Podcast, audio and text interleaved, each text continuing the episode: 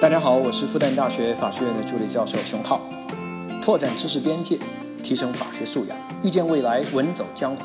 来到屌丝法学，你就是法学达人。你好，欢迎来到在喜马拉雅独家播出的《屌丝法学》，我是你的老同学志新。上一期我们说到哈，赌徒二点零版本的我，自认为连续七七次以上开大的概率，那太小，小于百分之一。那么我们就一直就压小好了，输了那么继续加倍压小，一旦赢了，那前面的全部赢回来。所谓的赌场必胜策略，哼哼哼感觉是策略在手，天下我有的错觉，其实是智商不够。好景不长啊，赌到某一把的时候呢，我从最开始一百压小，结果还真就出现了连续六次大的情况。那我已经输了六次了。按照我的方法，我现在需要压上三千二百块钱，然后去把之前已经输掉的三千一百块钱给赢回来。当时我手上的筹码其实也就刚刚三千块，那一刻我感觉是至今难忘，赌徒那种强烈想要扳本的那种上头感觉。于是呢，我真就把三千块钱给压了上去啊！这也是我目前为止单注最大记录。当然，这跟那些一注能压两百万的那些土豪啊，咱比不了。咱毕竟在进赌场之前，咱还是理性的，知道要去那地方，所以不会带太多钱。好，说回来，于是呢，三千块钱全都压了上去。我知道我依然有百分之五十的概率会输那一把，哪怕是之前已经连续的六次已经开了大了，但这会儿是独立概率了。那如果输了，那我。当天我就彻底输光了，想要再搬本钱的话，那我身上的钱就已经不够了，我就只能去借钱搬本。而且啊，我下一注我一注就要压六千四了，如果再输，那么要压一万二千八了，对吧？幸好啊，当时那一把开出来我赢了，我扳回了本钱。但我相信，我当时如果真的输了的话，我是有可能会去借一万块钱，然后压六千四的。那虽然赢了呢。但是我依然陷入了沉思。我发现啊，这个方法的问题已经暴露了出来。虽然哈，连续出现七次大的这样一个概率是百分之零点七，出现十次是零点零九七百分之，也就是说哈，约一千个周期会出现一次十连大。那每个周期我只能赢一百，一千个周期下来，我只能赢十万块钱。但是呢？当你连续的九次都输的时候，实际上啊，你已经输掉十万块钱了。你第十次你需要压上本金一百乘以二的十次方，你需要压上十万块钱去扳回之前你已经输的十万块钱。如果你幸运的话啊，你最终扳回来后本金，那你最终是赢一百块钱。如果你再输，那么你单注可能就要压上二十万了，而且你这个时候已经输了二十万。所以啊，这种号称赌场必胜秘诀的方法啊，那就是每个周期赢一百，但是呢，却有小概率会让你输掉十万块钱啊，甚至更多，直到你输掉全部，然后退出牌桌。所以啊，这是一个冒着小概率输掉底库，但每次只赢一百块钱的方法。除非你的本金啊，那是无限的，但这不可能。况且啊，我们。还把我们每次赢的概率约等于百分之五十了，说自己赢的概率是百分之五十，那其实是在骗自己啊！因为有围骰的情况出现，那也就是三个一样的豹子的情况出现，这种情况啊，那可是算玩家输的。比如我压的是小，但是呢，结果开出来是三个一，那可不是小哈，那是庄家赢。如果我压的是大，最后开出来。那么是三个六，也就十八点，其实是庄家赢。其实别说三个六了，三个五是吧？十五点，我压的是大，我依然输。它规则就是这个样子，就是因为有这样的所谓的 BOSS 的存在，玩家压大或者压小，其实赢的概率只有百分之四十八点六一，赌场的优势在百分之二点七八左右。好，明白了这个逻辑以后呢，我算是进阶到了。三点零版本的赌徒吧，那为了应对这种每次赢一百块小概率输光的情况呢，我又想了很多办法，哈哈，什么止损线策略啊，规定一个上限，投到七次大，那么它真出现了，我也就认了。止损线策略，还有什么规定投注上限策略呀，什么变换大小等等一大堆乱七八糟的策略，我算是进阶到了三点五版本吧。但是呢，经过各种测试，我发现都有问题。后来啊，我甚至到了什么程度？为了实践我的方法，哎呀，我也别什么亲自去测试了，我就上高科技，我用计算机程序来模拟。当然。程序不是我编的哈，没那本事。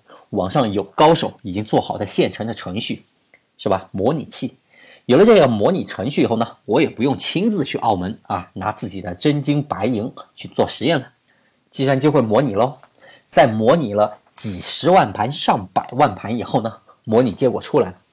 除非你的本金啊是无尽的，不然总会有那么个小概率会出现连续十次大或者。十次小的情况出现，只要出现一次，你就倾家荡产了。哪怕你拿着一个亿的本金去，然后每次你只买一百块，你就一百块一百块你在那儿赢啊。但是呢，只要出现了一次连续十九次大的情况，你的下一次需要一次性压上的赌注就变成了五千两百万呀。虽然这里出现的概率啊极其极其的小。小到了负七次方这样一个级别，但是呢，只要你玩的次数足够多，这种十九次大的情况就接近于必然出现啊，那就接近于你必然破产。后来这个账算清楚以后呢，哎呀，我心里那个恨啊，感觉失去了全世界。当然，你可能会说啊，这怎么可能玩得过赌场嘛？不然赌场的人他凭什么挣钱嘛？对不对？其实这种话吧，其实去之前啊都明白都知道，但是有的时候啊，真上了手到那份上，你还真就想去亲自验证一下，你才有更深的体会。后来吧，不甘心，决定换一个项目玩玩，于是呢就看上了二十一点这个游戏。这个咱们就不需要那么细致的说了啊，还蛮流行的一个游戏。规则呢其实还是比较简单，是吧？每个人发两张牌。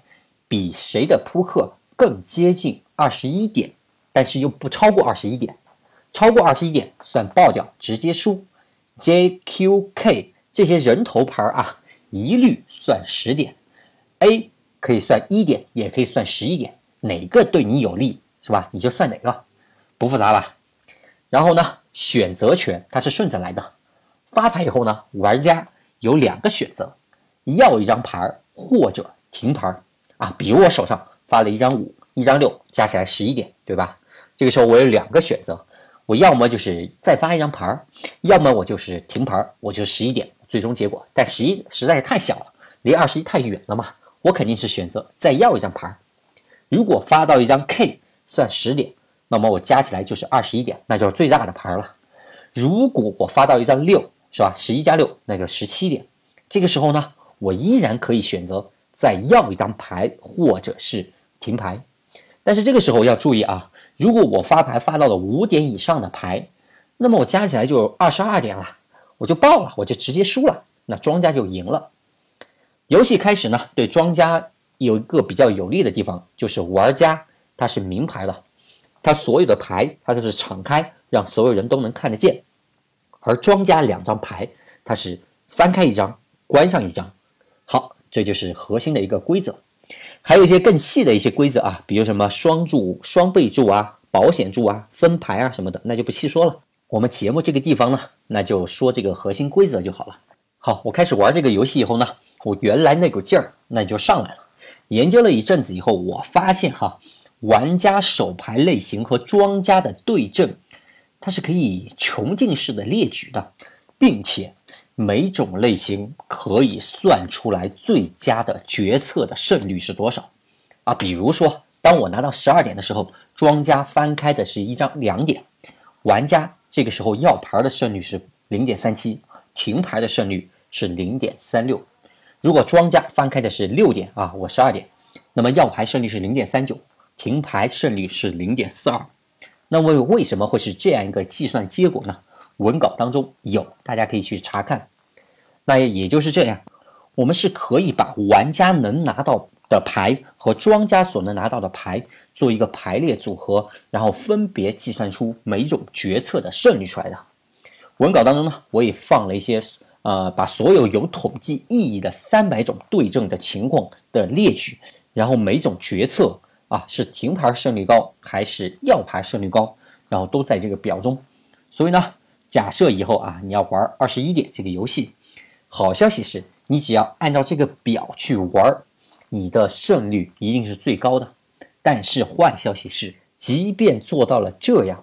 你作为玩家，你的胜率也只有百分之四十九，庄家依然有百分之五十一的胜率，庄家有百分之二的概率优势，那赌场呢，也就是靠这百分之二的概率优势在挣钱。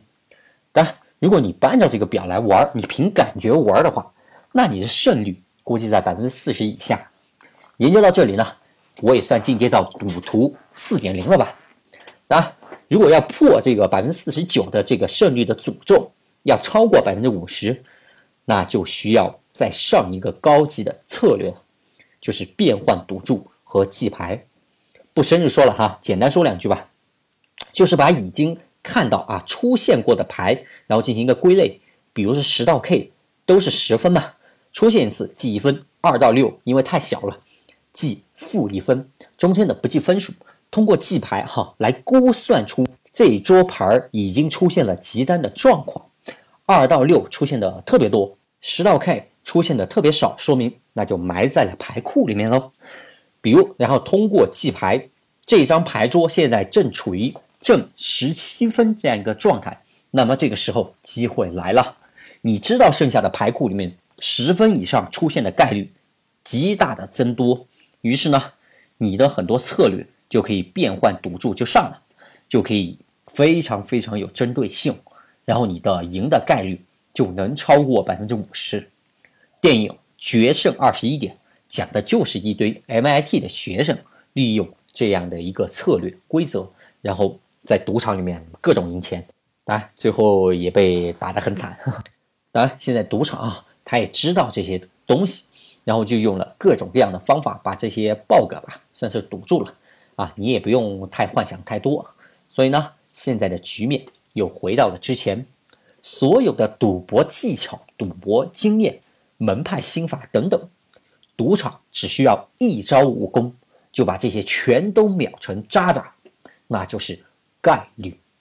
赌场啊，每一个赌博项目它都有概率优势，从百分之二到百分之四十不等，只要它保证超过百分之五十。那就细水长流就好了，他特别欢迎你天天去，哪怕你今天赢了，他也高兴，只要你明天再来就行。